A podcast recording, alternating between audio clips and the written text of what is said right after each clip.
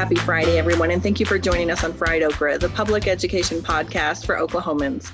I'm Carrie Coppernoll Jacobs with the Oklahoma Education Association. And I'm Alicia Priest, president of the OEA. Fried Okra is a weekly podcast where we get together to talk about public education issues in Oklahoma. We hope you'll join us every Friday. Well, we are joined today by the illustrious Amanda Ewing of our legislative team. Amanda, how are you? Hey, I'm good. Thanks. Well, uh, let's hear uh, let's hear how things turned out with the um, Opportunity Scholarship Voucher Tax Credit Scheme shenanigans. Well, it's been a long three-year fight, but uh, we we lost that one this week. Uh, the legislature, yeah. the House, uh, passed it by 63-38, I guess, was their final vote. Uh, the Senate passed it by an even stronger margin. So we are uh, making a big expansion of tax credit vouchers in Oklahoma in the upcoming year. It is unfortunate, and we are very disappointed in some of our friends. How uh, were there any saving graces for this? I mean, this seems like a dramatic increase. It is. I mean, was this year you know, it is uh, not as bad as many versions of the bill that we've seen uh, earlier this year and in previous years, but it is dramatic. It's yeah. Uh, something like a 400% increase in yeah. Uh, the yeah. amount of money we direct to private schools in Oklahoma. And not all the money was used previously. So, increase for what? Yeah. So, but there was good news on the budget front. I mean, yes. one, one more thing about EOS, one more thing about that. At least it was um, bipartisan opposition. That is true. It's true. We saw, you know, almost 40 Repub- uh, 40 votes in the House. Uh, so that took, you know, a lot of uh, Republicans and Democrats to get there. And we have some strong friends who took so much heat on this and, and yeah. stood with us. So I hope folks will be, you know, thanking those legislators who, yeah. who really did stand with public education on this all along. So, uh, so to go back to the budget, I apologize. The budget has moved through. Yes, where are we at? Yes, we are. Uh, I mean, everything with the budget seems to be moving along just fine. I think that they will probably be done with session on Monday or Tuesday of okay. next week. And it looks very good for public ed. Um, you know, we're getting a increase of about $175 million to mm-hmm. common education and that's you know not even talking about all the federal money that we have uh, coming to our schools in the next couple of years uh, through the relief program. So mm-hmm. you know i think um, that's going to mean good things for schools that are really trying to uh, invest in students and and come back from this um, you know insane last year that we've had. Yeah. But a hundred million of that is putting back in what they had cut last year it's true. 111 million actually was you know was cut last year. So they paid back those cuts and then they put in a, an additional 60 million or so. Mm-hmm. uh, some of that is earmarked for textbooks um, and then another big thing about this budget is, you know, there's a statute in place that says when we reach certain, uh, you know, marks in increase in appropriations, then we're going to start reinstating the House Bill 1017 class size mandates. Yes. So with this level of appropriation, uh, we will start in the next 21 22 school year uh, reinstating the kindergarten and first grade class size mandates of 20 per class. That is exciting. So we're almost done, almost done with the session. Yes, just a few more days, uh, and you know, hoping nothing surprises us at the last minute. That can always happen, but so far we're we're hoping they just uh, stay focused, pass the budget, and go home. well, very good. So good news, bad news, ugly news. It's just a pile of all of it here at the Shenanigan end. So, news. Yeah, I know. News. So thank you, Amanda, for the update, and thank you for your work. Thank you, guys. We are so proud today to host two of our state representatives, um, Cyndi Munson, who represents Oklahoma City, and Daniel Pae, who represents the Lawton area. Um, thank you both very much for your time in a very busy part of the year. We wanted to visit with you guys about um, Asian American and Pacific Islander Heritage Month and some other issues surrounding that. Um, why is this something that is still important to recognize and acknowledge? Um, and Representative Pae, let's hear from you first. Absolutely. And thanks again, Carrie, and thank you, Alicia, uh, for putting this uh, podcast together. Um, to answer your question, I would say number one uh, is the fact that the Asian American community is the fastest growing demographic uh, in the country. And so it's important that we continue to be involved uh, within the civics uh, process and to raise awareness about um, our culture, our heritage. And um, I think what is Oklahoma City, Lawton, you have uh, different examples of uh, Asian Americans contributing uh, to our respective um, communities. and certainly the past year has been challenging, to say the least, for the Asian American Pacific Islander community with the COVID 19 pandemic uh, not only just the virus, but also much of the uh, discrimination, a lot of the bigotry, uh, whether it's references to the China virus, the Kung Flu, you name it. Uh, it's been really tough for many Asian Americans across uh, the country. And so I think it's important that we uh, stand against that sort of hatred mm-hmm. um, and really focus on the positives within the Asian American Pacific Islander community. And so, so long as I uh, have this opportunity to serve uh, in this leadership role, I'll continue to um, stand up for this community and to really uh, show uh, why it's important that we're all involved in the process. Representative Munson? Yeah, I'll really just echo what Representative Pae uh, said about uh, the importance of making sure that the Asian American Pacific Islander community knows that they have representation at, um, at you know, at this level of government, and uh, that we are joining together. Even though Representative Pae and I are in different caucuses and we serve different communities in our state, mm-hmm. um, this is something that we have uh, made the commitment to work together on and um, ensure that our communities know that that you know we're speaking up and um, we're doing our best to um, elevate the dialogue when it comes to the AAPI community and ensuring that we are bringing attention to the contributions that um, our community gives to the economy, to our education system, um, and and making sure, especially for me, I think it's important. And I, I think those who are listening are either teachers or or um, fierce advocates of public education. You know, a lot of our identities are formed and shaped while we're in school. And um, I had a lot of different struggles as I was growing up and not seeing representation, seeing Asian American women in government. And I think uh, it's important for our children to see um, elected leaders like Representative Pae and I, who um, are doing the work and who are um, representing our communities in such a way that um, we hope that young people look up to and aspire to do someday when they get older as well. You know, we we talk about that on the podcast a lot. That um, leadership figures need to be representative of the folks that um, you know that are looking up to them but not only that, as educators, we have a responsibility to put curriculum in, to put literature in, to teach history in a way mm-hmm. that it is appropriately reflective of our communities and expands the horizon of our students. And so, um, although this is American, uh, uh, Asian American uh, Pacific Islander Heritage Month, it doesn't just have to be during this month right? We need to expand yeah. and make sure that we are teaching in a well rounded manner all year round.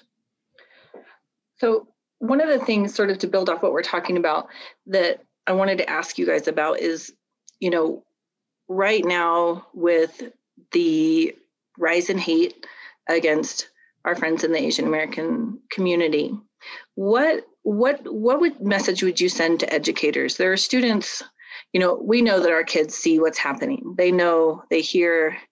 Um, what message would you give to to teachers who have um, Asian American Pacific Islander kiddos in their classrooms right now? What what would you want them to consider or to think about? I think uh, building off Alicia's point, it's important to teach uh, the holistic history of this country when it comes to Asian Americans. What I mean by that is the hatred, the discrimination we've seen in the past year in 2020 uh, it's not anything that's new because if you look back a century ago, you had the you know, Chinese Exclusion Act, you had the Japanese internment camps, uh, things like that. Uh, so I, I, think when it comes to American history and teaching it effectively, you have to look at all sides of things, not just what the, the good good parts are, what makes you feel uh, happy. Uh, we have to talk about everything when it comes to our history.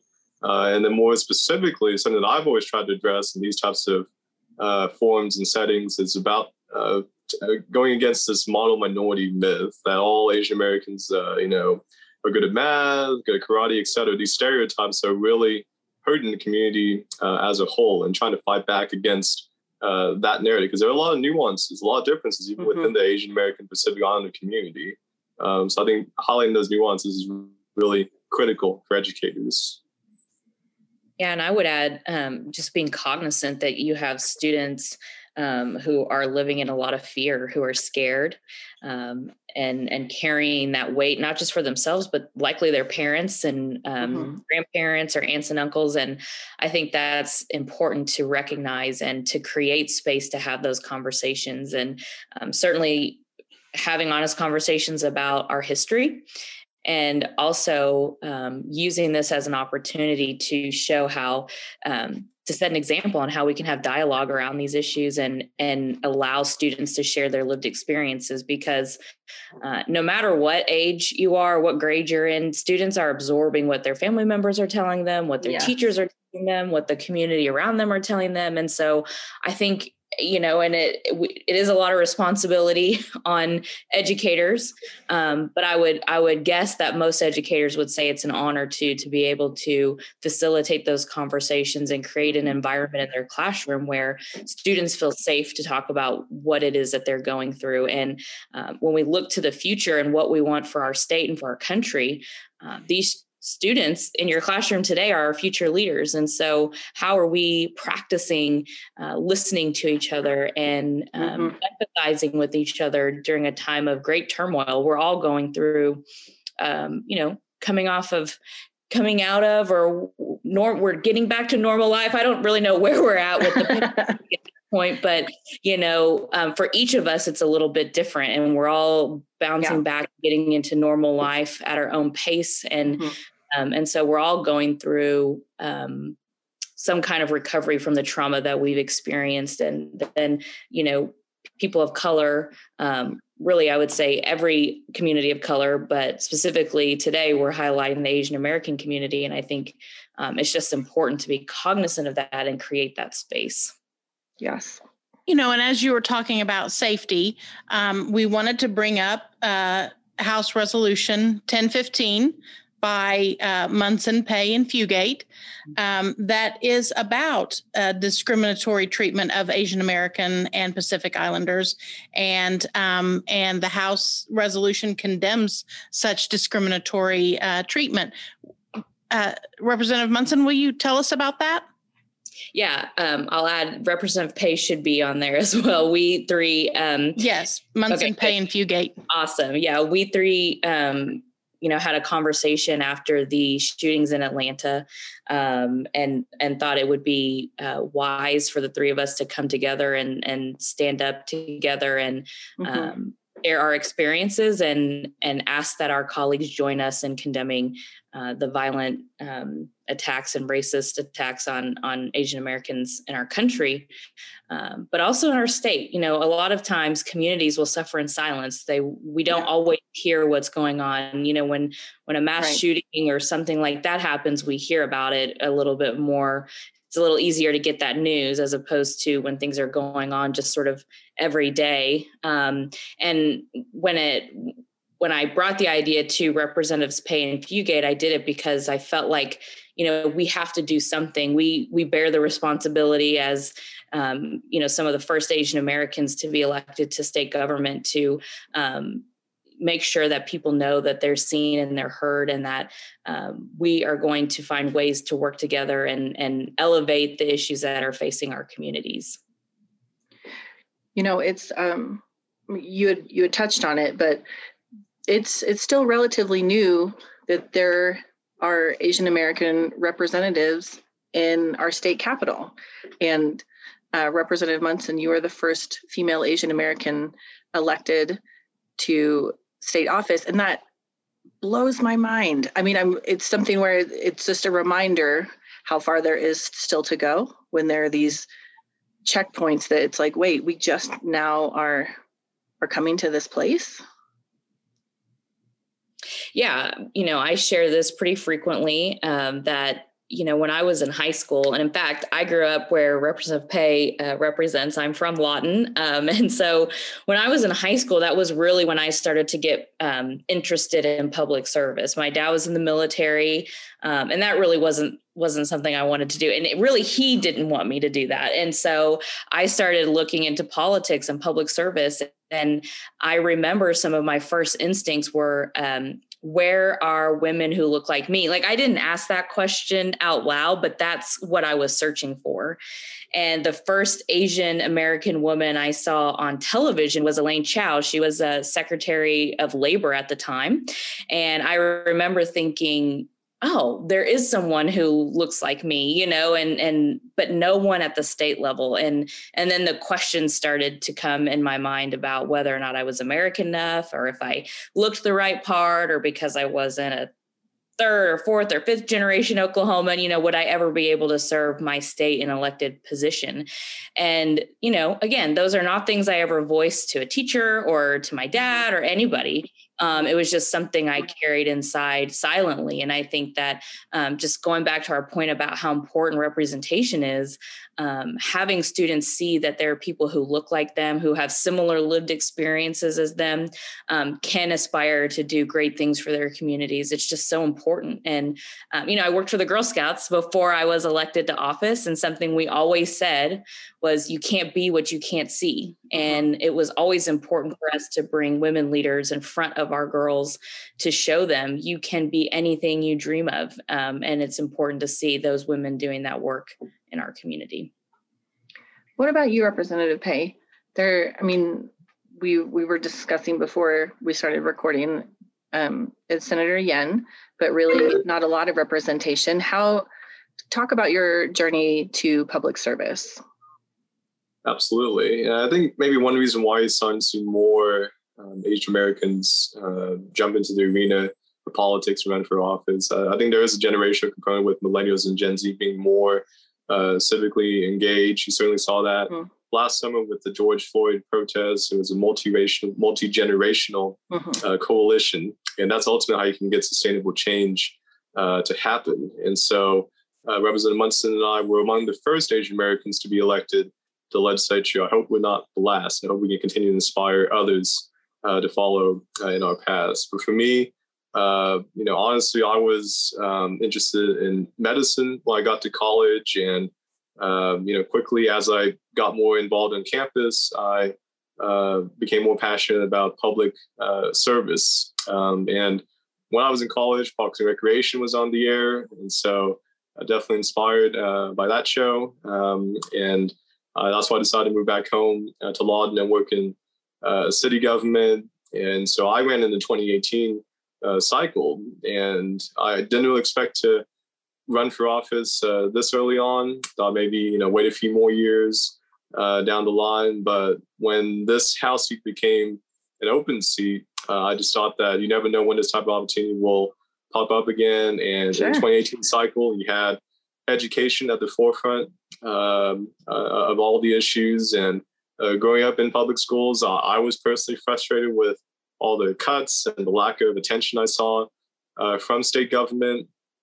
And my parents have always taught me that you can either complain about the issues or actually do something about them. Uh, so I felt that I needed to step up, uh, run for office myself, and not only provide a more practical voice, but also a younger voice at the mm-hmm. table.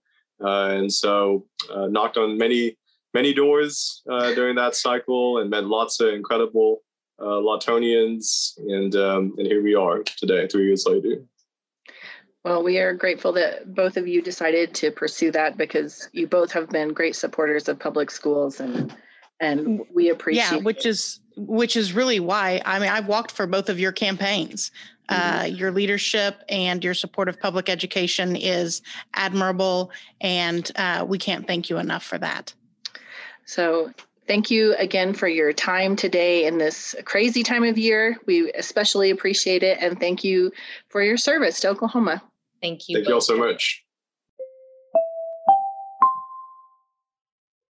And welcome to Alicia's morning announcements. Do, do, do, do. All right, we've got some exciting uh, things going on, deadlines that you need to know about. One of them is the Oklahoma Promise Scholarship that is due uh, June 30th. And yes. um, and and I mean, if we've got students that are in eighth, ninth, tenth grade, I mean, the first that you can apply for it is in eighth grade, um, but you can apply for it in ninth and tenth grade as well. Um, but you want to make sure that you get that turned in, even if you think you're on the cusp. Go ahead and yes. and fill it out. Yes. Uh, see if you can get your students or your children that scholarship help through Oklahoma's Promise. Uh, it's a great program. I mean, seriously. Yes. Uh, Do it. And then save the date. Woot, woot, woot. Save the date for OEA Summer Leadership. Um, yeah. It's going to be fantastic. It's going to be fabulous. It's going to be July 15th. It's going to be virtual and free. Yes. So, um, so save the date for OEA Summer Leadership. And then you know, um, as my time as president of the OEA is uh, drawing shorter and shorter. Uh, yes, we know that um, that the uh, committees run coterminously with the president's term. I like that. I like that. It's a ten dollar word. Coterminously. Coterminously. Mm. It's Everyone, in the. Uh, I started to use that in a sentence today well, I only use it when I talk about committees. See if you can sneak it in another time. I'll try. I'm going to try. We'll report back. We'll see if we can do it. Yeah. Uh, it's kind of a specific word. I know. But I mean, but if there's a challenge thrown down, uh, of course, competitiveness is my middle name. Um, anyway, we have 16 standing committees, and the folks that serve on those um, serve for the three years mm-hmm. uh, with coterminously with the mm-hmm. president and so um, and so all of those committees will be new again when our president-elect catherine bishop becomes the president and mm-hmm. so um, in order to uh, to serve on a committee you need to fill out a form uh, that lets us know that you are interested. We don't want to just pull people out of the air and put them on committees that they have no interest in whatsoever. Yeah. So if you're not interested in human and civil rights, you like, don't want to be on the Human and Civil Rights Committee. Like if you put me on the finance, com- the budget committee, I'd be like, yeah, this is fine. Yeah. I don't yeah. know what's happening. I, I chaired the finance, uh, the budget committee for yeah. um, four yeah. years and I, um, if I never have to do it again, I won't be sad. but I mean, it's not my wheelhouse, right? But, but I, you know, instruction and professional development, mm-hmm. uh, member benefits, legislative, forces on education. I mean, we've got some amazing committees and yes. they do great work. So if you're interested in helping out, and being part of this member driven organization at a different level. Yes. Fill out that form. The nomination forms are on the website. Yep. okea.org slash committees. Yes. And um, they can it is a link in the edge, which comes mm-hmm. out every Tuesday. Mm-hmm. So um, so check it out. Do it to it. Be a part. Be a part. Two words, not apart one word, Not which apart means away. from, but a part. Yes, you know what we mean. Get involved. Well, we want to say thank you so much to Amanda Ewing of our legislative team, Representative Cyndi Munson, and Representative Daniel Pae for joining us today. And thank you for listening to Fried Okra, the public education podcast for Oklahomans. I'm Carrie Coppernoll Jacobs with the Oklahoma Education Association. And I'm Alicia Priest, president of the OEA. Please remember to subscribe, rate, and review Fried Okra on Apple Podcasts. You can also contact us at friedokrapodcast at gmail.com.